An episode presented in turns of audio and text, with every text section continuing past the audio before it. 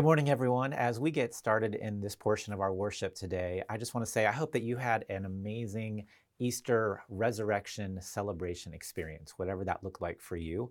It was great to be with many of you and connect with many of you over Easter last weekend. And for those of you who are traveling to other places to be with family and friends, I hope that was an amazing experience for you as well. We're going to continue today in a spirit of celebration, and we're going to do that by turning our attention to Scripture, specifically John chapter 20, verses 11 through 13. And I want to invite you once again to hear these words, and we'll use these then as a jumping off point for today and into our sermon series ahead. So let's go ahead and share in this together. Now, Mary stood outside the tomb crying. As she wept, she bent over to look into the tomb and saw two angels in white seated where Jesus' body had been, one at the head and the other at the foot. They asked her, Woman, why are you crying? They've taken my Lord away, she said, and I don't know where they have put him. At this, she turned around and saw Jesus standing there, but she did not realize that it was Jesus. He asked her, Woman, why are you crying? Who is it you are looking for? Thinking he was the gardener, she said, Sir, if you have carried him away, tell me where you have put him, and I will get him. Jesus said to her, Mary. She turned toward him and cried out in Aramaic, Rabboni, which means teacher. Jesus said, Do not hold on to me, for I have not yet ascended to the Father. Go instead to my brothers and tell them, I am ascending to my Father and your Father, to my God and your God. Mary Magdalene went to the disciples with the news I have seen the Lord. And she told them the things that he had said to her.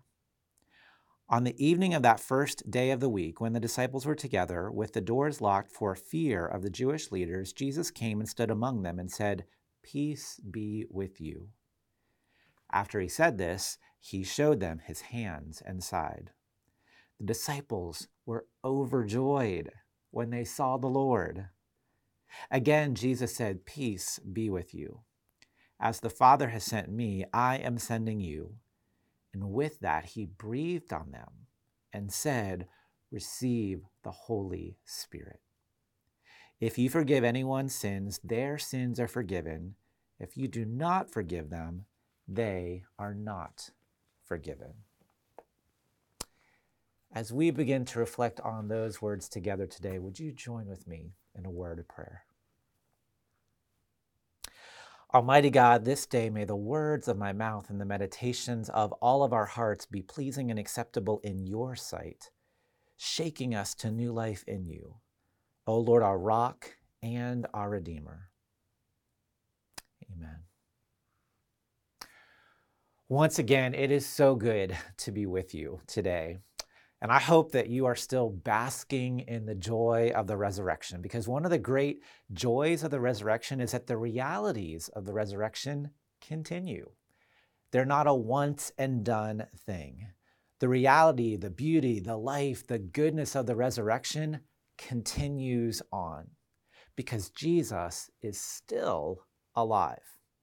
Because Jesus is alive, we know that evil does not have the final say. Because Jesus is alive, we know that death does not have the final say. Because Jesus is alive, we know that sadness does not have the final say. Because Jesus is alive, we know that things like depression do not have the final say. And that is good, good news. The literal term for gospel, it comes from the Latin term evangelium or the Greek term evangelium, and it means good news or good story. I want to invite you to think for just a moment of something in your life that has represented or has been really, really good news for you. When have those times been? What have those things included that have been so good for you? Was it sometime when somebody said they loved you?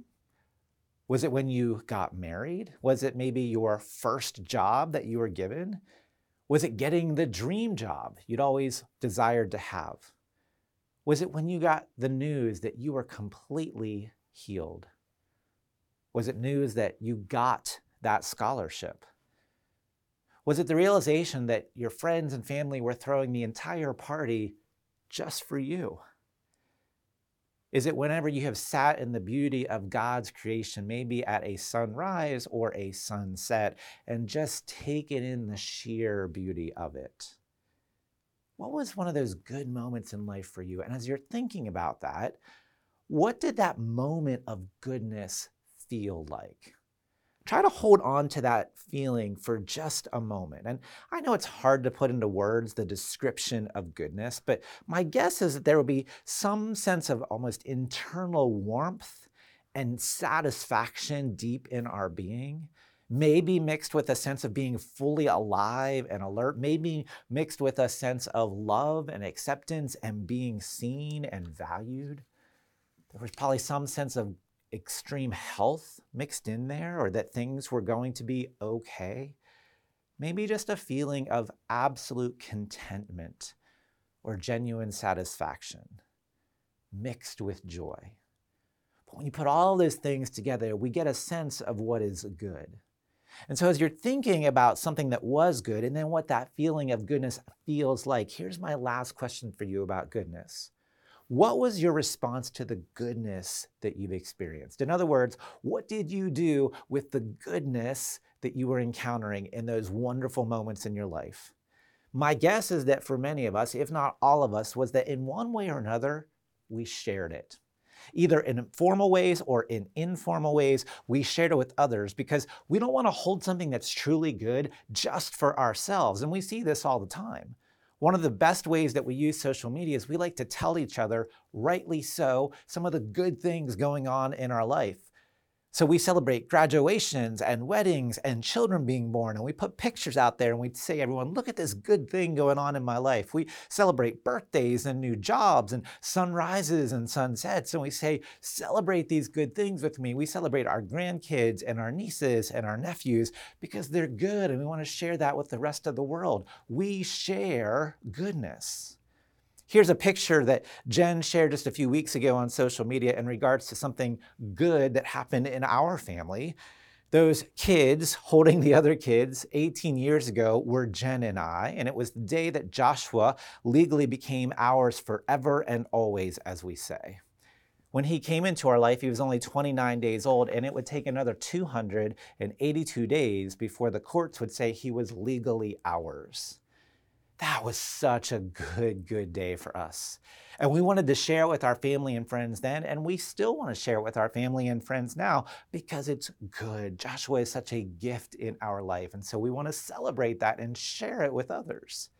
That's what we do with good news. The nature of good news is meant to be shared, and there's no better good news than the good news of Jesus.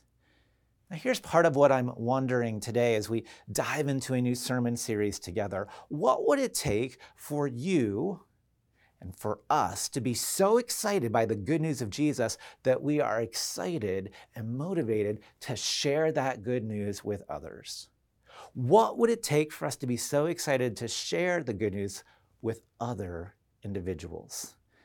Now, I don't doubt that most of us connected here in these moments would acknowledge that Jesus is good news. I don't think we'd be listening to this sermon or engaged in our online worship today if we didn't have a sense and a feeling already that Jesus is good and he is good news because he who came and lived a perfect life on our behalf and offered himself as a perfect sacrifice on our behalf so that we could receive his blessing and he took our curse. That is good news for you and I. And then knowing that Jesus, as we celebrated Easter, conquered death and evil and lives and reigns in victory. It's all so good. This is the gospel good news. Now, if the gospel is really this good of news, and it is, and if it's so good, then why do you and I so oftentimes not share that good news with others? What prevents us from sharing the good news of Christ in our world? Because the reality is, the church today increasingly seems to have a hard time sharing the good news of Christ with others. According to various surveys that are out there, Christians in America, at one point in 1976, 91% of the population in America said that they were Christian or affirmed Christian beliefs. That number fell to 74% in 2016. That number fell again to 64% in the year 2022. And expect, it's expected by the year 2050 that Christians in our culture will be no longer the majority. We know that when it comes to sharing the good news of Christ, it can be hard for us which is interesting when we compare it to sharing the good news as it relates to us with things like graduations and birthdays and new births and all of these kinds of things. In those instances, we naturally seem to share the good news with others. But it's much harder for us a lot of times in relation to the good news of Jesus. Because whether it's out of fear or embarrassment or the inability to communicate in a relevant way, we struggle with how to share that good news in a way that the world can hear and receive. I just recently saw an article with the actor Mark Wahlberg. Some of you might know him. Interestingly, he takes his faith very seriously. He is a practicing Catholic. He gets up in the morning and he prays. He reads his Bible. That's how he begins his day. His faith is important to him. And yet, in the article I was reading, in regards to his faith, he said this He said, I don't force it on my kids. Now, he said, they, can, they know that dad cannot start the day without being in prayer or reading scripture. And then he says, hopefully, instead of me forcing my faith on them, they'll say, well, if it works for dad, maybe it will work for me. And hopefully, then they will gravitate towards that faith on their own. Now, many of us take our faith seriously. And we do not want to force our faith on anyone else. That's, that's not a good thing. But if we're not intentional to share the good news in relevant ways, then there's going to be a good chance that the good news of Christ is not shared with others. We can't just hope that if we're in close proximity to others, that they will magically catch the faith, as it were. Or, as Wahlberg said, that, that, that, that folks will just kind of gravitate towards the good news almost magically or by happenstance. And so, what we want to do in this series is we want to celebrate that which is good. We want to celebrate that which is very good. And we want to be intentional then to share the good news in real and relevant and intentional and authentic and non forced ways because everybody needs the good news. We all know that in our world today, more good news is needed. A week does not go by that we don't hear about political division, tornadoes, shootings, violence, sickness, disaster of some kind. And thanks to the resurrection, those things do not have the final say. Thanks to the resurrection, you and I have good news to share today. So let's share it with intentionality and love and excitement. So I want to ask us again what would it take for you to actually be excited to desire to intentionally share the good news of Jesus with others? What would need to happen? Today we're in the Gospel of John and we hear this fascinating encounter. And I know I shared it earlier, but I want to share just a couple verses again from John chapter 20, verses 15 to 18, and we hear this. He asked her, Woman, why are you crying? Who is it you are looking for? And thinking he was the gardener, she said, Sir, if you've carried him away, tell me where you've put him, and I will go and get him. Jesus said to her, Mary. She turned toward him and cried out in Aramaic, Rabboni, which means teacher. Jesus said, Do not hold on to me, for I have not yet ascended to the Father. Go instead to my brothers and tell them, I am ascending to my Father and your Father, to my God and your God. Mary Magdalene went to the disciples with the news I have seen the Lord and she told them that he had said these things to her. I love this moment. Jesus said to her, Mary. And she turns out and cries out in Aramaic, Rabboni, which means teacher in this scripture, Mary is clearly surprised. She was expecting death, but she found life, and it surprised her in the most wonderful way. And then, out of the joy of that surprise, Mary went and shared the good news with the other disciples. Now, notice she doesn't share the good news of Jesus out of a sense of obligation or with a feeling of hesitation. She doesn't go with a fully formed five point presentation of beliefs. She's just so prized, so surprised in the best way possible that her natural response is she can't help but go and share the good news with others that she cares about and that she knows. If we were to fast forward to John chapter 20, verse 20, we would also hear that Jesus shows up and surprises the disciples who were huddled in fear behind closed and locked doors. So once again, there's a sense of surprise. And we're, we're told that the disciples in that surprise, they too are overjoyed. And it's out of that sense of joy and surprise that the disciples are going to go out and share the good news of Jesus with others. Again, it's a sense of overflow from the heart, not a manufactured programmatic emphasis that's given here. When was the last time you were surprised or overwhelmed or overjoyed by Jesus in such a way that as a response of the overflow of your heart, you wanted to just naturally go and tell others about Jesus? When was the last time? It's not a matter of sharing Jesus because we should, but rather it's the privilege and the joy of sharing the good news of Jesus that we ourselves have experienced. Now, I want to be really careful here. Many of us may think, well, you know what? I'm not wired to share the good news of Jesus with others. I'm not a preacher. I'm not an evangelist. I'm not a Billy Graham. I'm none of those things. Maybe even the word evangelism gives us a sense of hives and we just kind of want to break out. We're like, that is not me.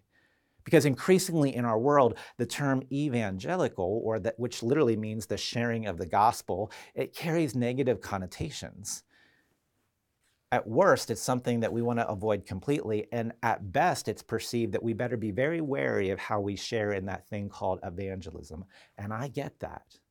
But when it comes to sharing the good news of Jesus, there's a couple things we need to understand. First of all, because the gospel of Jesus is good news, it is normal and natural for all Christians to share in it as an overflow of our heart. It's normal for every single one of us because Jesus is our norm. He's not the exception.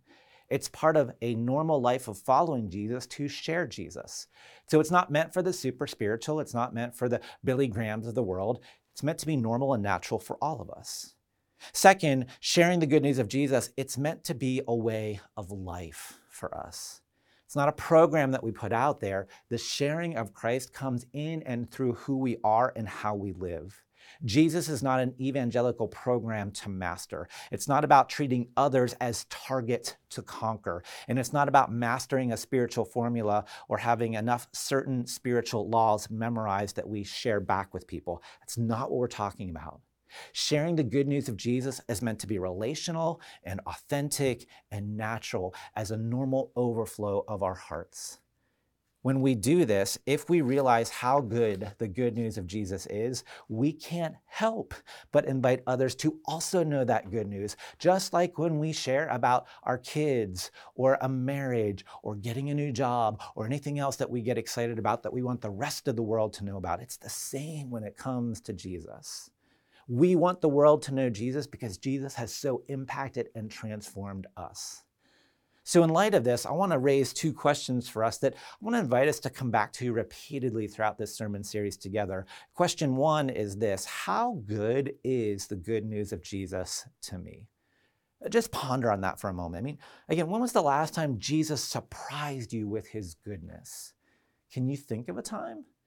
for so many of us, Jesus just becomes sort of this uh, almost blase thing in our life. When was the last time you were surprised by his sheer goodness? And then, secondly, who then can I share that good news with in an authentic, powerful, loving, relevant, joyful way so that others can experience the good news that we have? Again, I want to invite us to come back to those questions a number of times throughout our series together. And keeping those questions in mind, then, here's what I want to do today. I want to give us a bit of a foundation off of which to explore the good news of Jesus. Because I want us to be crystal clear about what we're talking about. That when we say Jesus is good news, what do we mean? Why is he good news? And one of the first things we realize, the first premise I want to lay out for us is this realize today that Jesus is alive and active in our world. Now, let's just stop right there for a moment. Jesus still surprises us because he's still alive. He still calls us by name like he did with Mary in today's scripture. There's no use moving on if we do not know and realize and celebrate that Jesus is alive and that Jesus continues to move and act in our world. As we celebrated last week, we continue to celebrate today. Jesus has conquered death through the resurrection a former president of the Assemblies of God Theological Seminary, a gentleman named Byron Klaus, he once said this to a group of gathered clergy, and I love this. He said, I believe in the present tense of Jesus. Again, I love that. Too many of us are like Mary Magdalene, who in John 20, verse 2, before she realized that Jesus was alive after the resurrection, she said, They have taken my Lord. And I don't know where they've put him. They have taken past tense. But because Jesus is alive and active in our world today, Jesus is meant to be active in our lives here and now so that right now in this moment, we can join with Jesus in what he's up to in the world. Len Sweet points out that throughout history, with every awakening of the Spirit, it comes not when the church has remembered Jesus, as in remembering something from the past, a distant memory, but rather when the church has re remembered itself by reattaching itself to the living Christ and the living presence as Jesus moves in fresh and holy ways among us. This is significant because for many of us, the key challenge to sharing Jesus with others is our inability to take seriously that Jesus is in the present tense, showing up now, walking with us now, loving us now, surprising us now. The scriptures don't just point back to something that once was, they also point to what is and what will be. In today's scripture in John 20, verse 16, we hear the change in Mary when she realizes it's no longer that Jesus was with her, but now Jesus is with her. And when Jesus says to her, Mary, it is a Mary filled with I am, not I was. Mary, I am here with you. Mary, I am with you now. And it was this experience of the presence of Jesus in the now that allowed Mary to be caught off guard and surprise and joy in such a way she wanted to share it with others. As soon as she recognized Jesus in front of her, off she went to share the good news with others. It's not a forced thing, it's a natural outgrowth of something really good in our lives. And because then Jesus is alive, it's our role today as well to partner with Jesus in the present to help others experience Jesus who've not yet had a chance to experience Christ themselves. And you and I have an even more distinct advantage today than the disciples before Jesus' time did. And that is, we have something that those disciples never had in the same way, which is the advantage of the Holy Spirit. John 20, verse 22 receive the Holy Spirit. The Holy Spirit allows us in time and space and the present to walk with the living Lord to realize that He is among us. This should be a great encouragement to us because we never then share the good news alone. We never need to walk in fear of being alone. We walk in the power and in the presence of the Holy Spirit. So, all of this happens because we first realize that Jesus is alive and active in our world. But we don't just realize that Jesus is alive and active in our world, we also recognize Jesus who's alive and active in our world. It's one thing to realize or believe from a distance that Jesus is alive, it's another to recognize where Jesus is among us here and now. To realize and to then recognize what he's up to. What if our goal was more to help people recognize Jesus who's already among us rather than try to wrestle a sinner's prayer out of people as a proper response? What if we could help people recognize Jesus in the midst of the beauty and the goodness that's already present? Recently, some acquaintances of mine had their first child, and you can imagine that moment at the crib of the child for the first time when they get home and looking at that child and marveling at the miracle that child is, and counting the toes and looking at the miniature beauty, of the baby. What parent in that miracle moment is going to contradict the power of the beauty of miracles and the power of the beauty of God? There's no parent that's going to contradict that in the face of this amazing, precious human being. I once heard it said that there's little talk of Big Bang theories or primordial soup theories on the origin of humanity in the hospital nursery. I love that. Because when it comes to evangelism, it's not about the cognition and the thinking, it's more about the recognition and the seeing. It's amazing how often God is moving and God is present and God is alive and God is active among us and we just don't see him. We just don't recognize him, much like Mary did in the garden here this morning. She thought he was the gardener. She didn't recognize he was the Savior. I've always appreciated the story related to the theologian Karl Barth. He was a famous theologian from Switzerland, and he was riding in a streetcar in his home city of Basel, Switzerland, and he took a seat next to a tourist. And the two men started talking with one another. Barth inquired, Are you new to the city, to the tourist? To which the tourist said, Yes. And is there anything in particular you'd like to see while you're in the city? Barth asked. Yes, said the tourist, I would like to meet the famous Swiss theologian Karl Barth. Do you happen to know him? and Barth answered, As a matter of fact, I do know him. I gave him a shave this morning.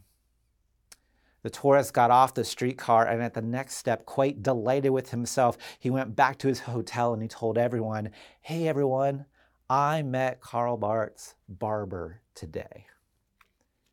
How often are we in the presence of Christ and yet fail to see or recognize that it's really Jesus himself who's with us? Many of us have a recognition problem being in the presence of Christ and then joining with him in what he's up to. So, when it comes to sharing the good news of Jesus, we realize that Jesus is alive and active today. And then we recognize Jesus as he moves among us today. And then finally, we respond to the promptings of Jesus moving among us today.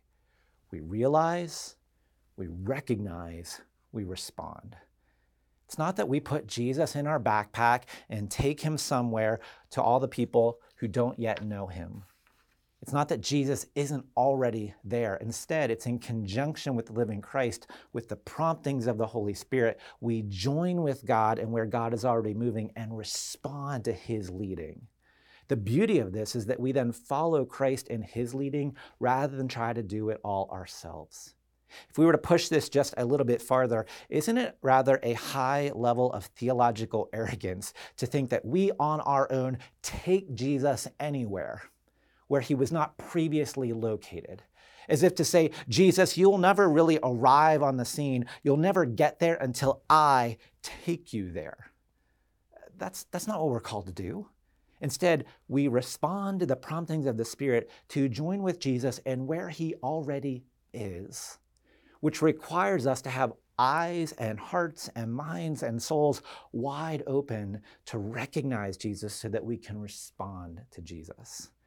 Matthew's gospel says it this way in light of the reality of the resurrection. In Matthew 28 7, he has risen from the dead and he is going where? Ahead of you. There you will see him.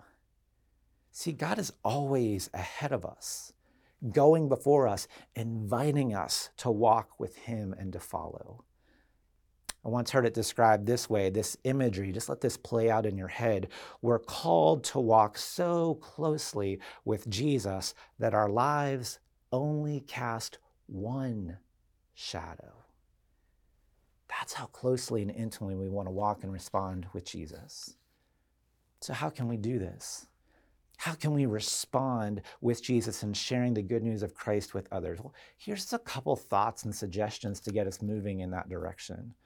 One, can I just invite us to begin to pray that we will again encounter the risen Christ in surprising ways ourselves, so that we, as we are naturally filled with joy and excitement, want to share that goodness with others, that we once again in our own walks would be surprised by the living God.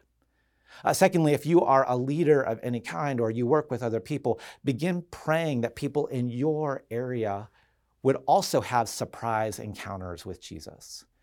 Pray that they will see the Christ who is moving among them. Next, choose to stay with Jesus no matter how long it takes, even if it doesn't feel like a difference is being made. So maybe you've been praying for someone for a while and you think it's not making any difference.